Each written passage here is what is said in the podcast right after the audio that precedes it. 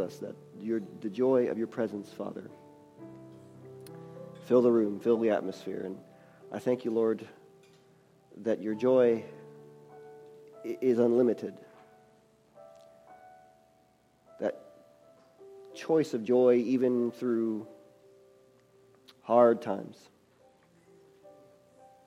And I thank you, Lord, and I pray, Father, that as we as we discuss these things, that you help me, Lord. I I'm kind of in uncharted waters with this, and you know because you put me here. So I thank you, Lord, that uh, you trust me enough, and I just ask, Lord, that your will be done with the service. We yield it to you, and ask that you that you help us to understand what it is that you are speaking to your body, to the church, and help us to understand even better the call that goes around the entire earth, that call of salvation to Christ. And we just thank you, Lord. And I lift up every other church body in the earth, Lord, every other local church, and the people who, those people who meet together that call on the name of the Lord. We, they, they, they may, they may, they may have traditions that that uh, don't necessarily line up with the Word, and we may even hear. We just always ask for a greater understanding. But I just, I, nevertheless, there are many who call upon the name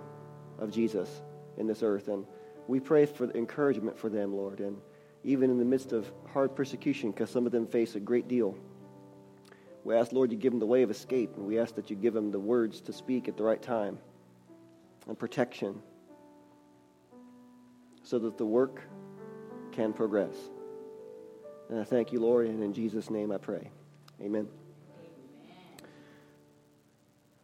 Oh, so before I get into this, I'm going to go ahead and announce again. We have uh, that uh, uh, vlog that I'm doing on Tuesday is called Vlogitas, which again is that mashup between the word log, the video log, and veritas, which is that Latin word for truth.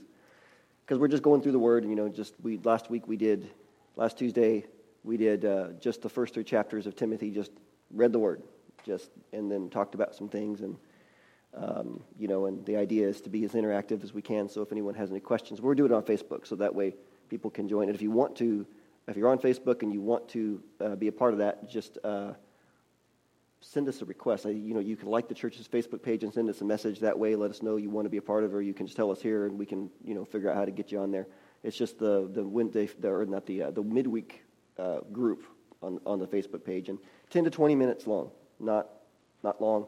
I think last week I did 24 minutes, but that was because I had some introductory stuff I had to do. And I wanted more. And, and Iris, Iris, wanted more, so it's Iris approved, you know, so, so we're, we're good, you know.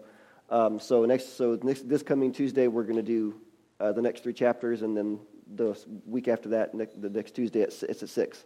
Tuesday at 6, we'll do the last three chapters, and then we'll be done with that, and we'll see what God has for us next. Um, so but look, really looking forward to it. I really enjoyed it. I, I really, I really liked it, liked doing it. So uh, let's go ahead and open our Bibles to the very beginning, Genesis chapter 1. And uh, I'm flying a little more blind than usual um, because the Lord gave me a direction, but He didn't fill in the blanks for me. So uh, don't know I mean, this might be extremely short. I have no idea because I don't want to. I don't want to say anything that he didn't tell me to say. And so, you know, I didn't realize uh, how much this theme was was coming up again and again in the music. Is it's this theme of not only are we God's, but He is ours. You know, because He has purchased us with His blood, and now He calls us children. You know, um, you know, and I mentioned I'll probably mention this again later on, but but just you know, a few weeks, I guess it was a couple months back, we had Josh Hickman with us, and he he talked about how the Bible calls us the bride of Christ. He said, but you know that that's a figurative thing. We're not literally the bride of Christ. He said, but when God calls us his children, he has literally made us his children. So that's why you can say, You are mine, Lord, because you are my father. Okay? So this idea of um, mutual ownership, if you will, you know, the idea that God is, he has made us able to uh, to be called ours. You know, not in the sense that we own him and we could tell him what to do, but he is, he is Father.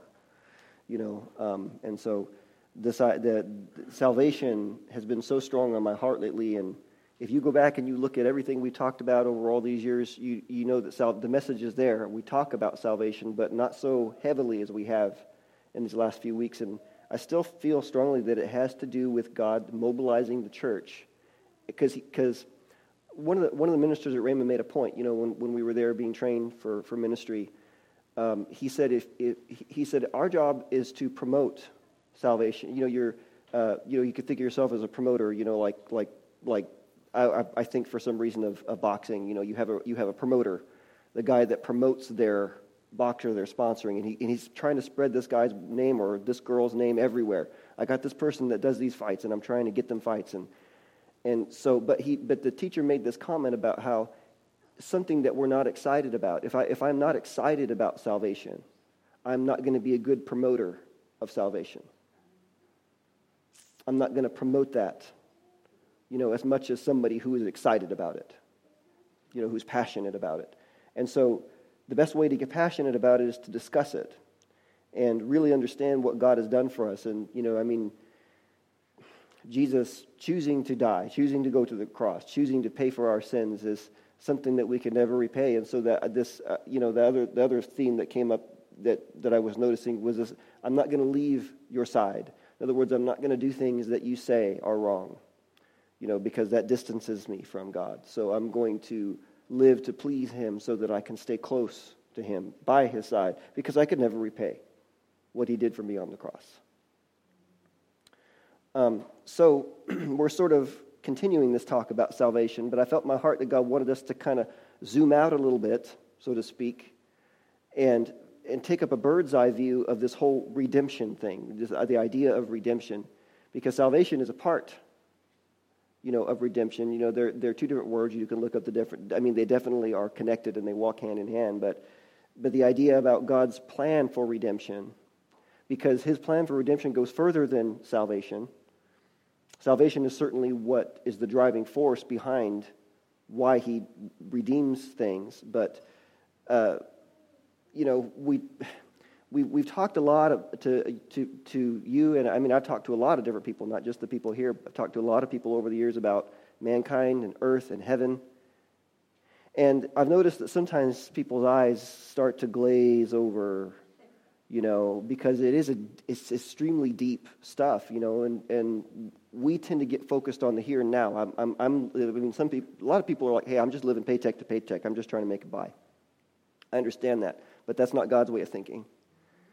That's why seek first the kingdom of heaven and his righteousness, and all these things will be added unto you. God's like, take your focus off that and focus on me, and I'll take care of that. Because he wants to focus on him. And, uh, you know, it's, it's because we tend to get, locked into what's going on in the here and now, it's, it becomes comfortable for us to sort of take what the Bible says about some of this, these things and just kind of put it off into the future. You know, some, someday, okay? that's not, that's not until someday. Uh, you know, I, will think about it in terms of not yet. You know, but if we don't put some of these things into some kind of perspective, we miss a lot of what God is saying. Because God, God has said a lot about these things, and it's not impossible for us to search out the meaning. You know, we can't understand it fully. We can't fully grasp God's plan. I mean, Jesus made it clear there's some things in God's plan that He's not going to tell us. You know, it's not for you to know certain date, you know, times and seasons the Father's put into His authority. You know, and uh, so, but uh, and I think that a lot of times because we do understand that, we get caught up in well, we can't under, we know it all. We can't know it all, so so I'm not going to try so hard to search it all out. But we do. God expects us to search it out. You know, to search out some you know what we can understand. And it's a challenge because we have to. If we do that, we got to navigate through a lot of man's ideas about God and this came up on Wednesday night, we talked about that, is the idea that, that there's so many traditions of men about God that don't have anything to do with this. Don't have anything to do with it. So we have to navigate through that. We have to be willing to say, okay, well, the Bible says this. I'm sorry that your tradition says this, but the Bible, God said this about himself. Okay? So I, I'm going to have to throw that out. I'm sorry, but or I'm not sorry. What's that sorry, not sorry thing that everyone likes to say, you know? And uh, because God really has a lot to say about himself, about the universe, about the earth, and us. And so I want to know, I want to know, God, what do you say about me? Because I might not have a clear understanding of, my, of what I am, who I am, you know. Now, first things first, the other day Tammy and I were talking about heaven. And I asked her, I said, what do you think is important for Christians to know about heaven? So I, I just want to know what you think. You know, what, what do you think? And she thought about it. And she said, I think, I think people make a mistake when they think of heaven as the end for us. You know, and I had to think about that for a second, and I thought, you're right. You're right. We see these end times that we're going through, and we, in, this, in the middle of all this struggle, we think, man, when Jesus comes back, this will all be done with. But guys, Jesus, Jesus' return is that's just the beginning. So I'm going to borrow an object lesson from Francis Chan that I saw him do once. That he had this rope. I've got an extension cord, but it's okay. It's still the same principle, and it's even red for Christmas, right? Okay, so we got this rope here, and if you can see the, the end of this, this the plug part of the rope, and then the rope goes on. And uh, you know, he took he, he had a rope, you know, and he says he says, imagine, he says, you can't see the other end of this rope because it, because it goes off into this room. He's like, and imagine that this rope goes on forever. He said, and imagine that your life on this earth is this long. This is your life forever. He says, but for the person who's saved, the person who has asked Jesus into their heart, the rope goes on forever. And he said, and this is, this is just your, this is just your, your existence on this earth. And he said that people would, he's like, and I go through life and people tell me, why aren't you, you know, why, why aren't you just living to have more fun? And why aren't you living like we live? And I mean, he's talking about people in the world. And, and they're like, you're stupid because you're, because you're, you're just, you're trying to, to live so clean and you're trying to live to please, to please God. And, and, and, but, but you're, but you're missing out on all this stuff. And he said, and he said, but I tell them, no, you're stupid because because if I don't if I don't give my life to Christ and live the way that he wants me to he said because you're thinking he said you're only thinking this far. He said you're only thinking about oh I have to I have to get an education and I got to get the house so that I can get the, the car and so that then that this so that this portion so that this this part of my life can just be lived in comfort in retirement. And he's like but every decision that I make affects my entire he said it doesn't it doesn't just affect this and so, you know, I just figured that this little object, I mean, it really, it really put it into perspective for me when I saw that. So I thought, you know, I got to share that sometime. Because it's so good, you know, it's so true. And I can't, I really can't express to you guys the importance to focus on the here and now in the sense of the Great Commission. Okay? Especially if we want to see the kind of revival that the church has been talking about for decades. You know, any of you guys have spent any, any amount of time in church, you've heard it mentioned once or twice, right? People were like, the last great revival, the last great revival. And, you know, we've talked about it a lot in the last few weeks or so, last couple months maybe. But, you know, uh, to me, it's a good idea now and then to stop and smell the roses once in a while, so to speak. You know, eternity spent with God will be longer and more joyful and more fulfilling than we can imagine. And we'll talk about that later on. But I always kind of picture it, you know, probably even better you know, even better than, than it was in the beginning here in Genesis. You know, in Genesis 1, God made everything without fault. Look, you, look you're in Genesis 1. Look at the very last verse in Genesis 1, verse 31. It says, Then God saw everything that he had made. In other words, he examined it. He looked back and examined it. And indeed, it was very good. Nothing bad. It was all good. So the evening and the morning were the sixth day. Now look at the beginning of the next chapter. It says, Thus the heavens and the earth and all the host of them were finished.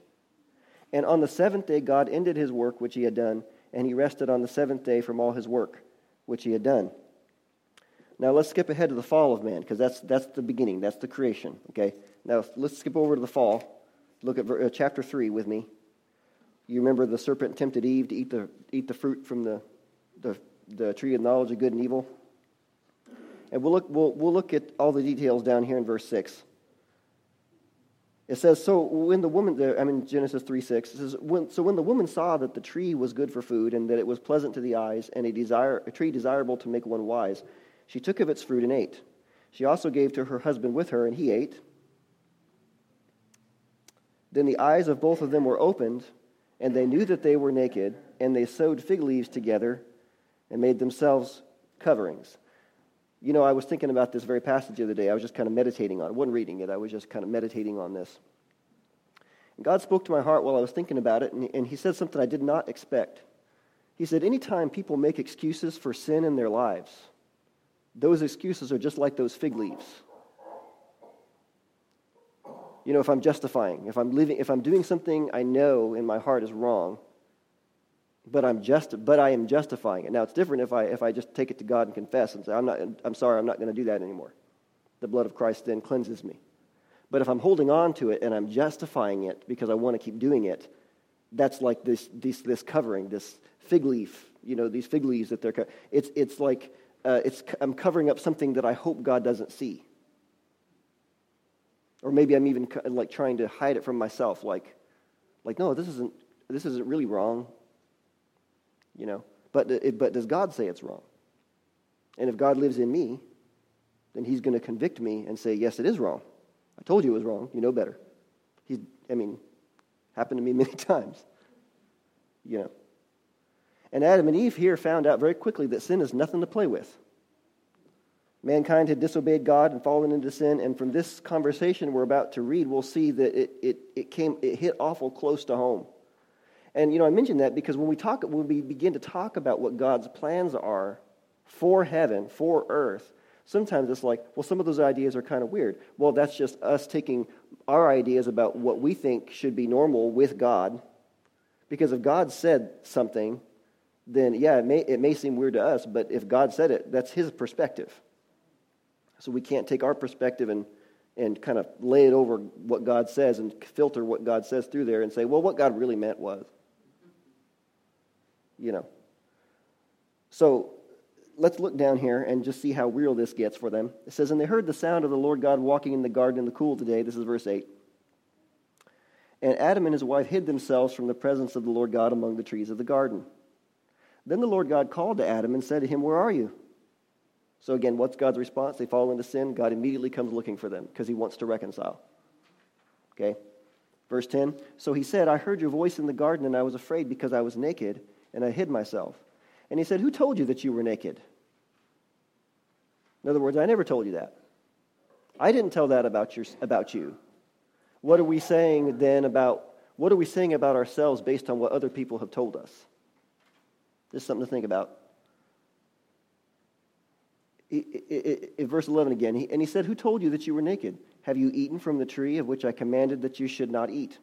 Then the man said, The woman whom you gave to be with me, she gave me of the tree, and I ate passing blame. Verse 13 And the Lord God said to the woman, What is this that you have done? The woman said, The serpent deceived me, and I ate. Now, notice the serpent has no one to pass the blame to. It's like, he just is like, uh oh. uh oh. So, at verse 14, so the Lord God said to the serpent, Because you have done this, you are more cursed than all the cattle, and more than every beast of the field. On your belly you shall go, and you shall eat dust all the days of your life. And I will put enmity between you and the woman, and between your seed and her seed. He shall bruise your head, and you shall bruise his heel. Now, the reason I read the whole thing was because I wanted us to see that to address this falling away, because remember, God's plan is reconciliation, redemption, okay? To, in order to address it, God established this, his plan for redemption at the very beginning. He spoke it out. It's the seed. Jesus, Christ, is the seed. Remember talking about himself in, in John 12, 24, Jesus said, Unless the seed falls to the ground and dies, it remains alone. But if it dies, it produces many seeds.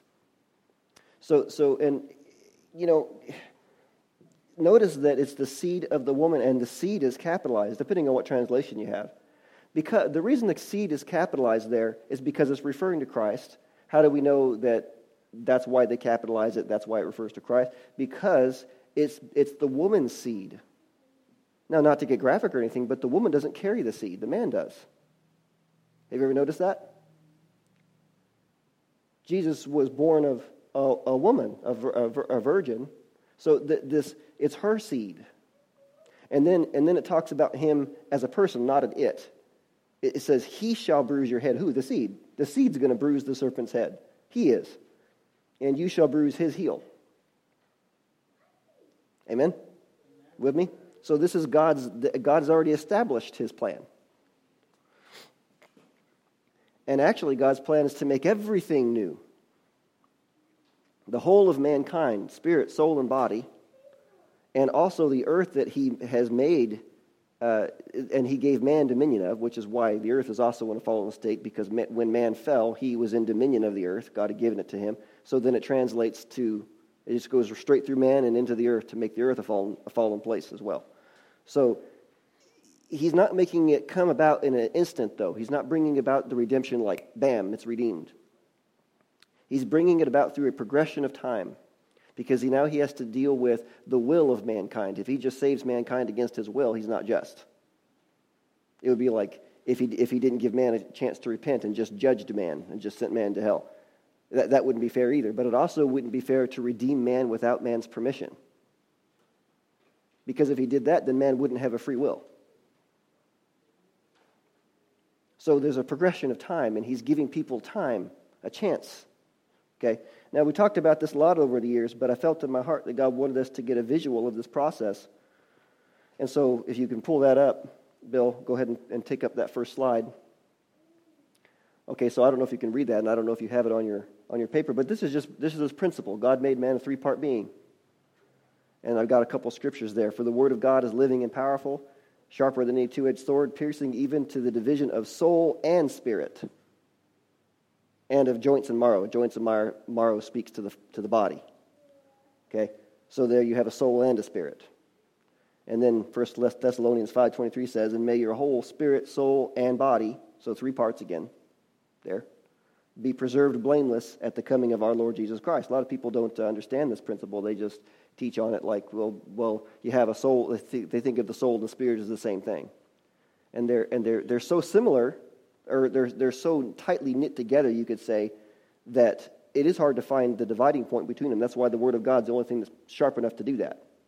That's why people tell me, well, how do I, how do I know uh, if my heart's speaking to me or my soul is speaking to me? You know, or, you know, what, but really you are, you, you are a spirit. You have a soul. But, but the, I, it's like, well, is it coming from my head or is it coming from my heart? Well, how do I know the difference? If, by being in this all the time. Because this is the only thing that's sharp enough to find the dividing point. Okay, so go ahead and switch to the next slide there. And so I, I, I broke this down. You've got, you've got the body, which is the blue, and the soul, which is the yellow, and the spirit, which is the red. And Brother Hagin used to put it this way He said, I am a spirit, I have a soul, and I live in a body. That's, I think, the best way that I've ever heard it, heard it put. And now, does that mean, based on this picture, does that mean that your spirit is a big red, red spot in your, inside you and your, your soul is a yellow spot? No, no, no. I'm just putting that up there as a representation. Honestly, I don't know what they look like. Although my personal belief is they look the I mean, you look the same through and through, but that's just that's just my personal belief. So then, uh, does that is that helpful to you to see that that representation there?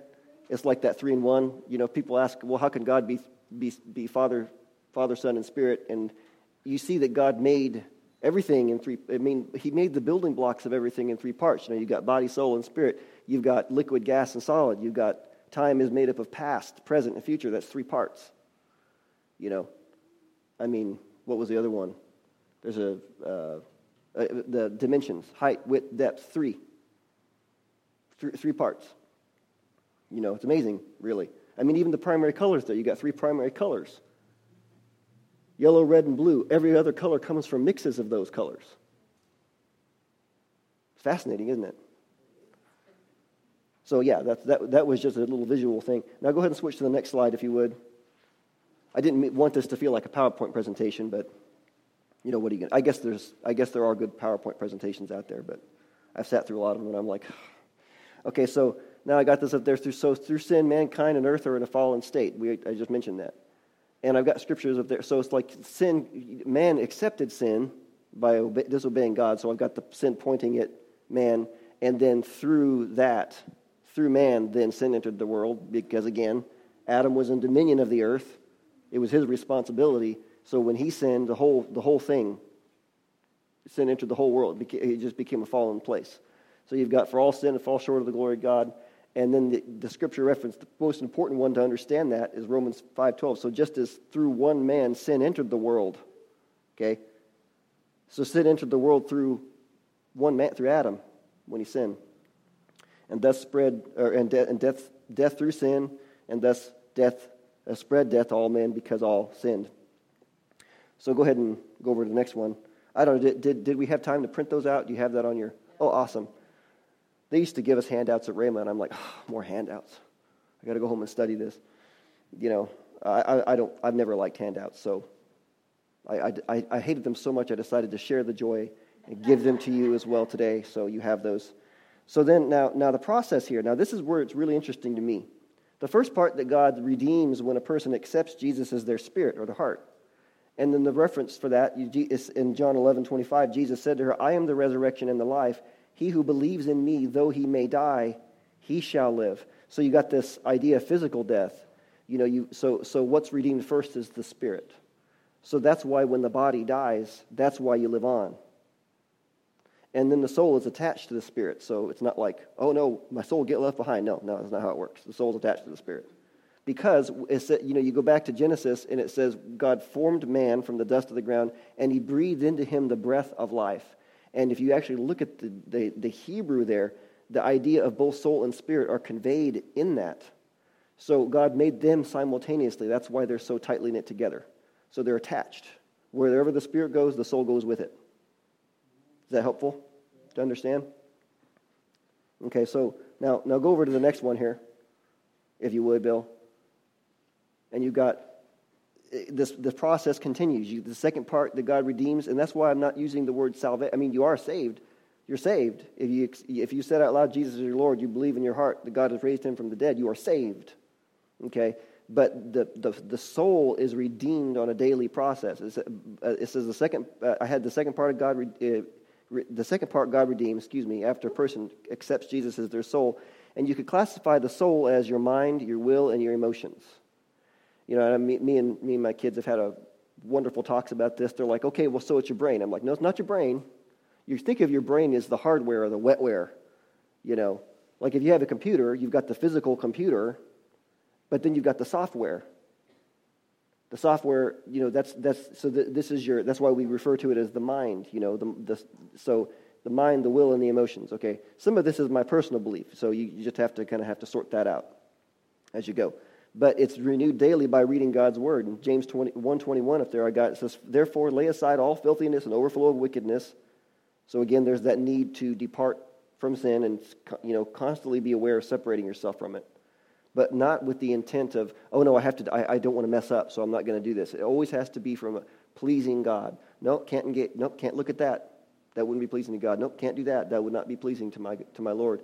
And and it's a relational thing. I'm like, Lord, and I've even done that before. I've, I've, I've, you know, you come into temptation. Temptation itself is not a sin. If it were, Jesus would have sinned because he was tempted.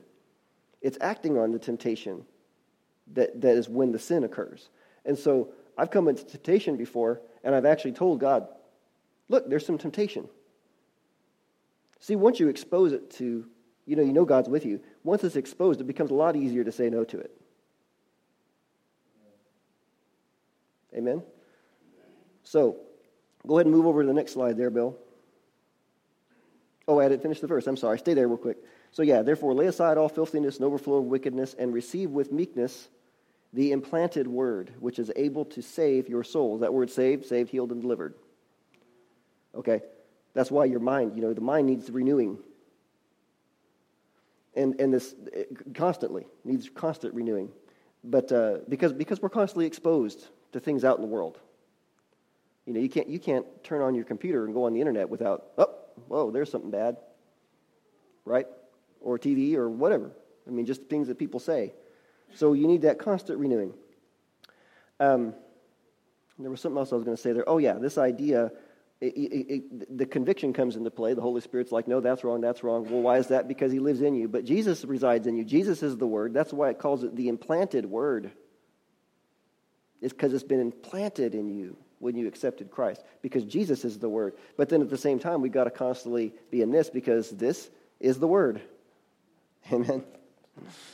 Okay, so now, now next, next, this time I'm not going to fake you out. Go ahead, so now we've got the, the blue one, the body. So the last part that God will redeem after a person accepts Jesus is the body. This will actually happen at Jesus' first coming. This has not happened yet. That's why we still deal with sin. The sin nature, as we call it, is contained within the body, the flesh. You know, the Bible's pretty, uh, pretty obvious about that. That's where temptation comes from. Okay, so you have over here in Corinthians, and the Bible talks about this in more than one place. Really, there's a lot of, of the Bible. The Bible mentions this quite a bit, but I just had the one verse here. So in 1 Corinthians, and I had that wrong. It's 1 Corinthians 15, 52 through 52, not, 50, not 51 through 51. You don't just read the verse again and again. No, it says, Behold, I tell you a mystery. We shall not all sleep. That means die physical death. He talks about that earlier, what we know that he means from the context. But we shall all be changed in a moment, in the twinkling of an eye, at the last trumpet. For the trumpet will sound, and the dead will be raised incorruptible, and we shall be changed. Talks about that elsewhere, where it says uh, Jesus himself will descend from heaven with a shout, the shout of the archangel, and then we'll be caught up with him in heaven. And that's really just, you know, uh, the idea of being changed. That's difficult for a lot of people. I mean, we, we, our spirit yearns for that, but it's difficult for the mind to comprehend. You know, um, but it's really no different than the fact that he's changed, he recreated your spirit already. You just can't see it. He renews your mind when you read the word. You just can't see it. You can feel the effects of it, but you can't see it. So that's why I say it's hard for people sometimes when it hits really close to home. Like, what do you mean my body's going to be changed? Yeah. What will it look like? Probably the same as it does now, just, just better. You know. Go ahead and, and uh, go over to the next slide there, Bill. I think this is the last one I got. I'm doing pretty good on time. Wow. But don't, don't, take a, don't take a sigh of relief yet because we're going to read some more, okay?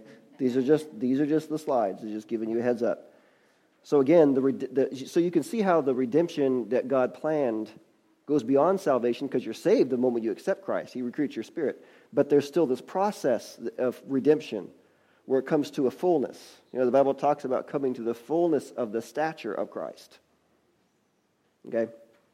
So your, the first Christ, Christ's first coming I have up there will complete the redemption of the saints. That's us.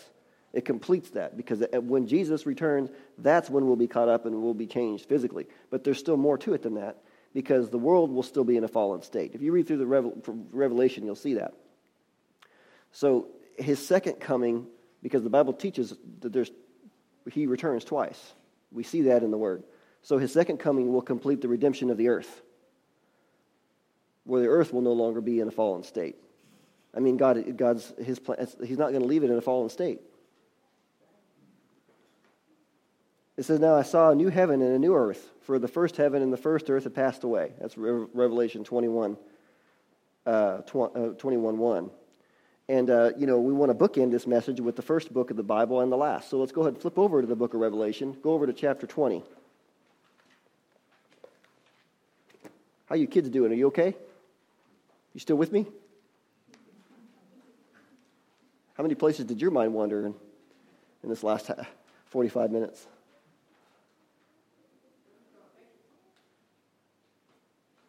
We all do it. Don't, don't say we don't.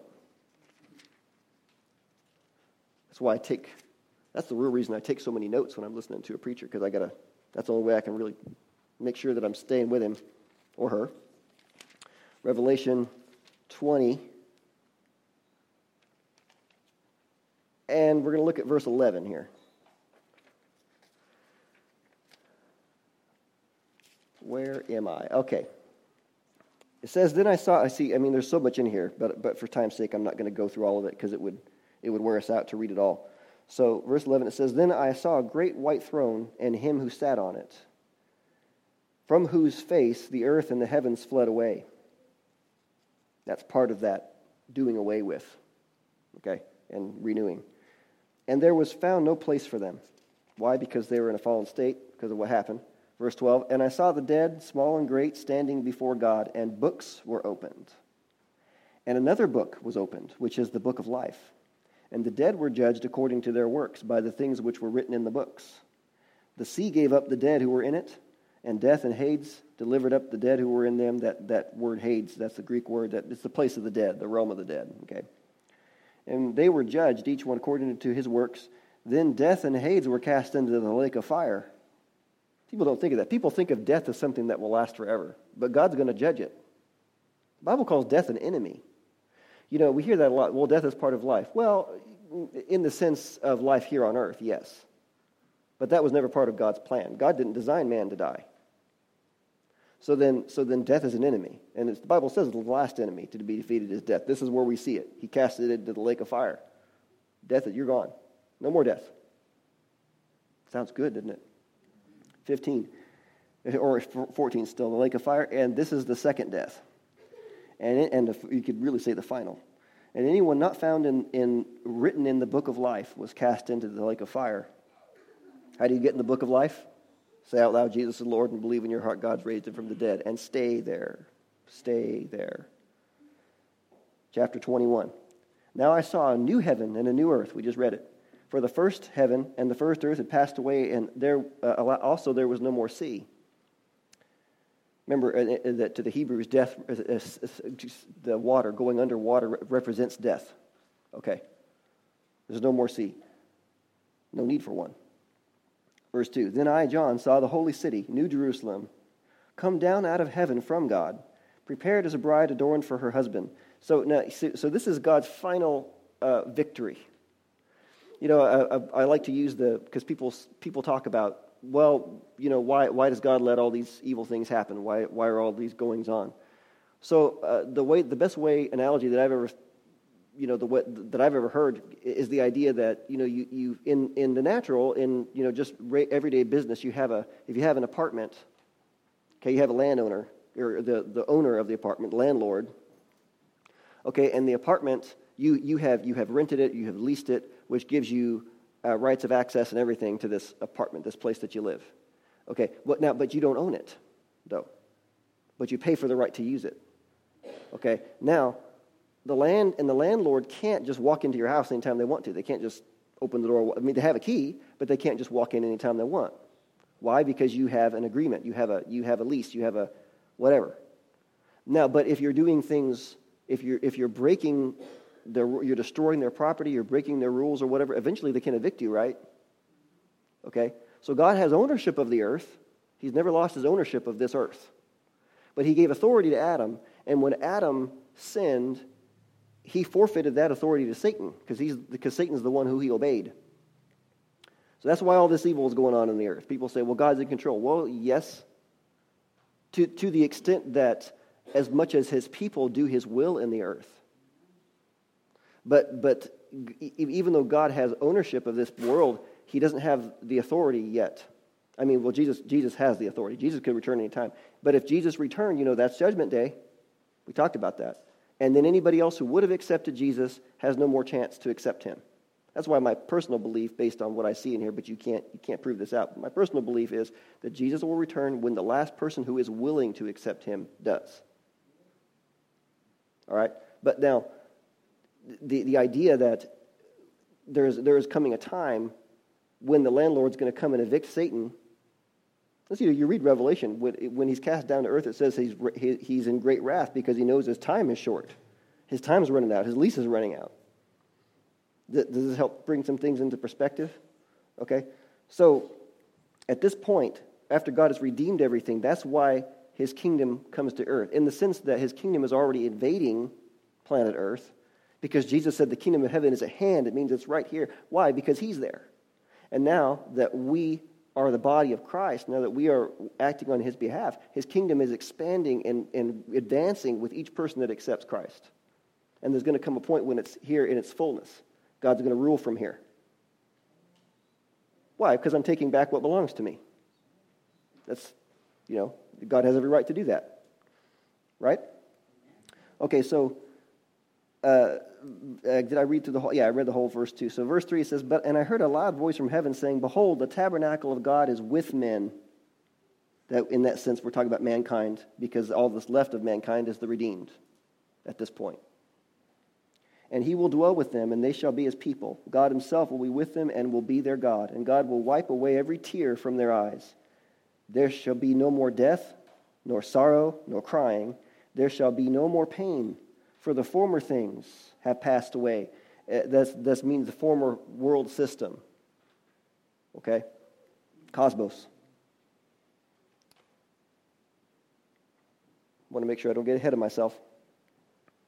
So then, now, because God's redeemed mankind completely, He's redeemed the earth then, and He's taken back authority over the earth. He will physically reside here. It will be safe for earth and mankind to be near Him physically at that point. Sin will have been eradicated.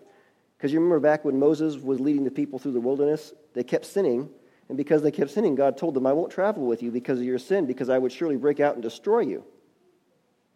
Remember that? That's what he was meaning, but he can't, he, he can't be near sin without judging it. So, I mean, physically. So, this is why Jesus is with us in spirit now.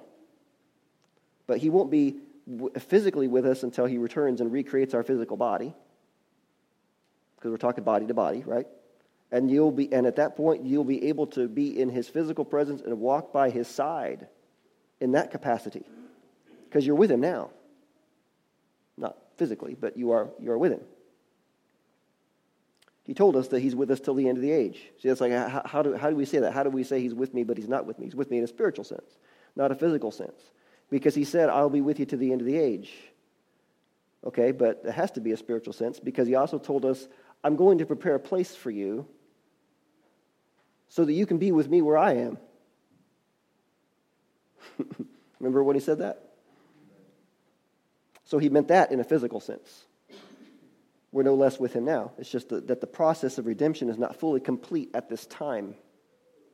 To God, it's complete. He exists outside of time. That's a whole other, whole other message for a whole other day. Amen. Let's read on. Verse 4. And God, okay, I've already read that. Uh, let me, where did I stop? I think I stopped at the former things passed away. Yep, verse 5. Then he who sat on the throne said, Behold, I make all things new.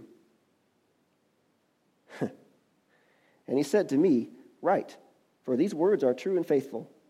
And he said to me, It is done. I am the Alpha and the Omega, the beginning and the end. I will give of the fountain of the water of life freely to him who thirsts. He who overcomes shall inherit all things, and I will be his God, and he shall be my son. But the cowardly, unbelieving, abominable, murderers, sexually immoral, sorcerers, idolaters, and all liars shall have their part in the lake which burns with fire and brimstone, which is the second death. Then one of the seven angels who had the seven bowls filled with the seven last plagues came to you. That's, that all happened before.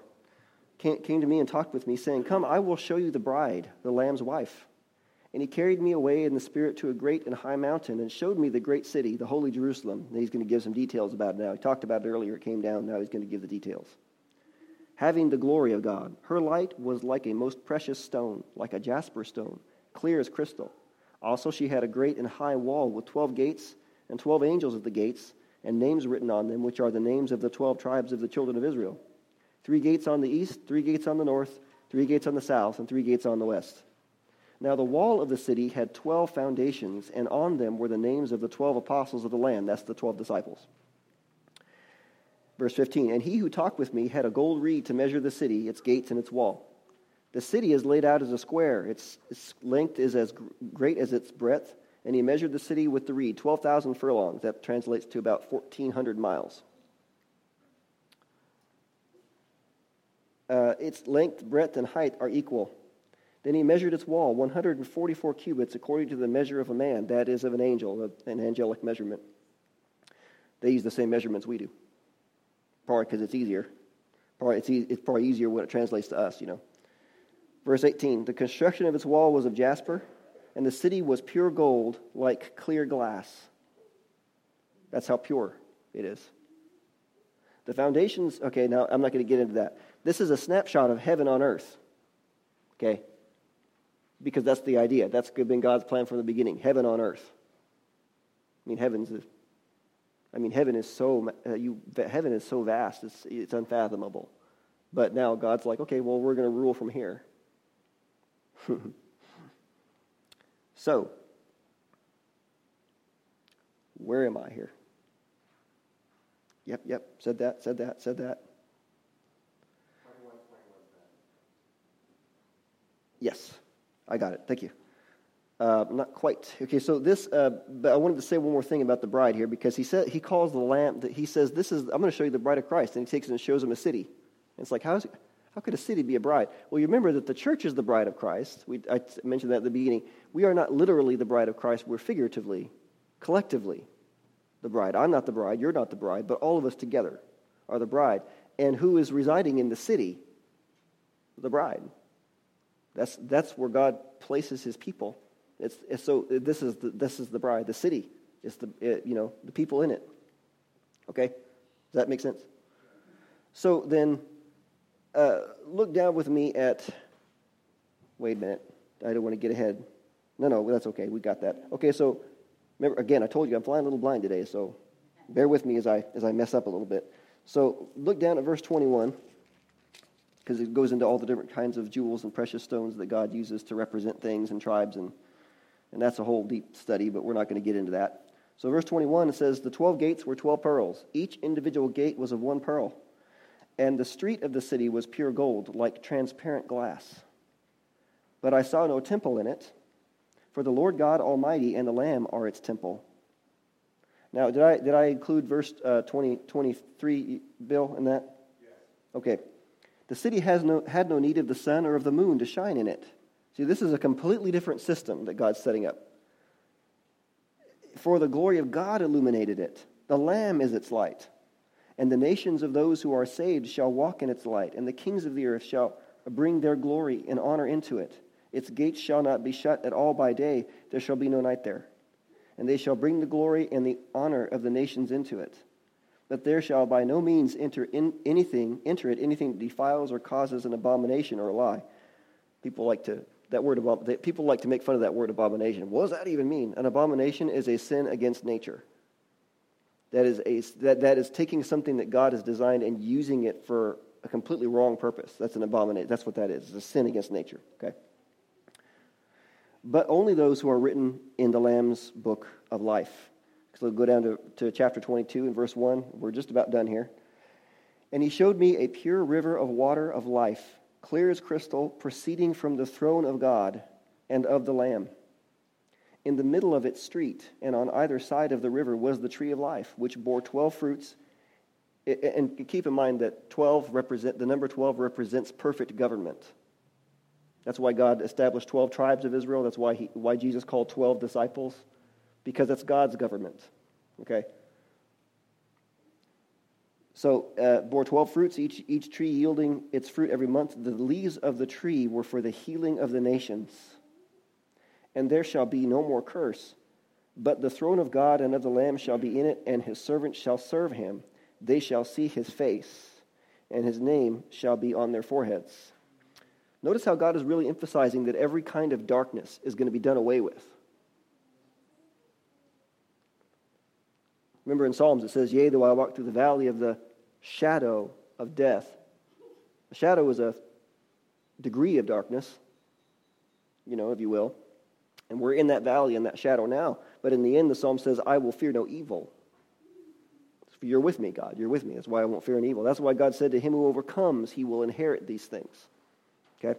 Because there's much to overcome here temptation, persecution, our own thoughts and desires sometimes need to be overcome.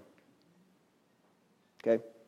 But as you can see, the rewards of overcoming are well worth it. Now, Jesus overcame every hardship he encountered, and if he can, we can, because you can do all things through Christ who strengthens you, who is in you. Okay? So let's wrap this up. Look down at verse 16, and we'll read to the end of the book. Just a few more, probably, I think, five verses. Uh, yeah, there I am. This is very encouraging here. Uh, did I say 16? I did. Okay, so verse 16, this is Jesus speaking. He says, I, Jesus, have sent my angel to testify to you these things in the churches. That's why we're reading it here in church, right? I am the root and the offspring of David, the bright and morning star. And the Spirit and the bride, that's us, say, Come. And let him who hears say, Come. And let him who thirsts come. Whoever desires, let him take the water of life freely. For I testify to everyone who hears the words of the prophecy of this book. If anyone adds to these things, God will add to him the plagues that are written in this book. That's why we don't add anything to the Bible. And if anyone takes away from the words of the book of this prophecy, God shall take away his part from the book of life, from the holy city, and from the things which are written in this book. He who testifies to these things says, Surely I am coming quickly. That's Jesus. Amen. Even so, come, Lord Jesus. The grace of our Lord Jesus Christ be with you all. Amen. Well, I hope this was helpful. Don't forget, we're living in a time where the field is ripe for harvest. Amen. Be a promoter.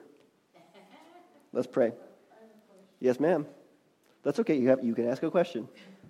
Okay, the, the twelve tribes Uh huh. make the perfect, perfect number. Are those the twelve tribes of Judah? Israel. Israel, Judah's one of the tribes, right. but it's just a represent. It's just a representing thing. It's just a symbol. It's not. And is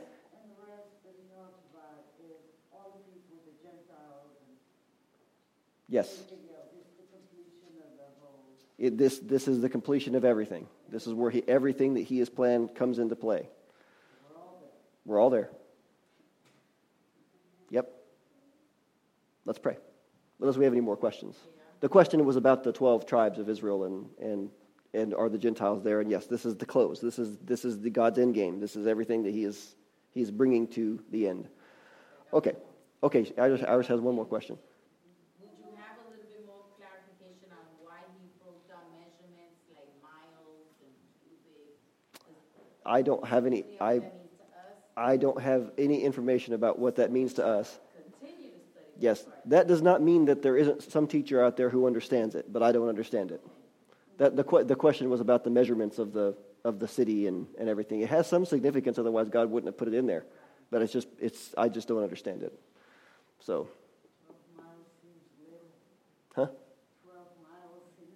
It's 1,400 miles, 1,400 miles. Yeah, yeah, quite, quite a bit bigger than 12. Yeah, it's big. Okay, that's just the city walls, though. His kingdom extends throughout the universe. The Bible calls him the king of the universe. Yep. Me and Tammy were talking about that, the idea, because she was like, well, yeah, because uh, a world, I mean, even- even a world that's like a, like a planet that's devoid of life is still a world. God, God reigns over it because he made it, you know. Anyway. he tells us what he's gonna do here on earth, Mm-hmm. but are we all gonna be here on earth? Because we'll be with him. Where he is, we'll be. Okay, And he reigns from here. he reigns from here, Yeah. It, it, it becomes a part of heaven. There you go. Earth becomes a part of heaven. Right. You got it. Okay. Let's pray. Unless we have any more questions. I don't mind questions. If I don't have the answer, I'll just say, I don't know. I already did that.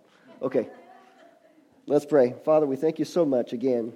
And I know this stuff is deep, Lord. I pray that you help us to, uh, to digest it, if you will. Help us to, to get it down and, and help us to, uh, to just let it be, let the understanding of it just uh, be a part of how we operate day to day. And we thank you, Father, and praise you. And in Jesus' name we pray. Amen. Okay, so now we have the, you're dismissed, but now we have the Christmas party. Anyone who's here is welcome to join us. And we have the ugly sweater contest. Are we supposed to wear that now? Now, from now. Okay, I guess I better go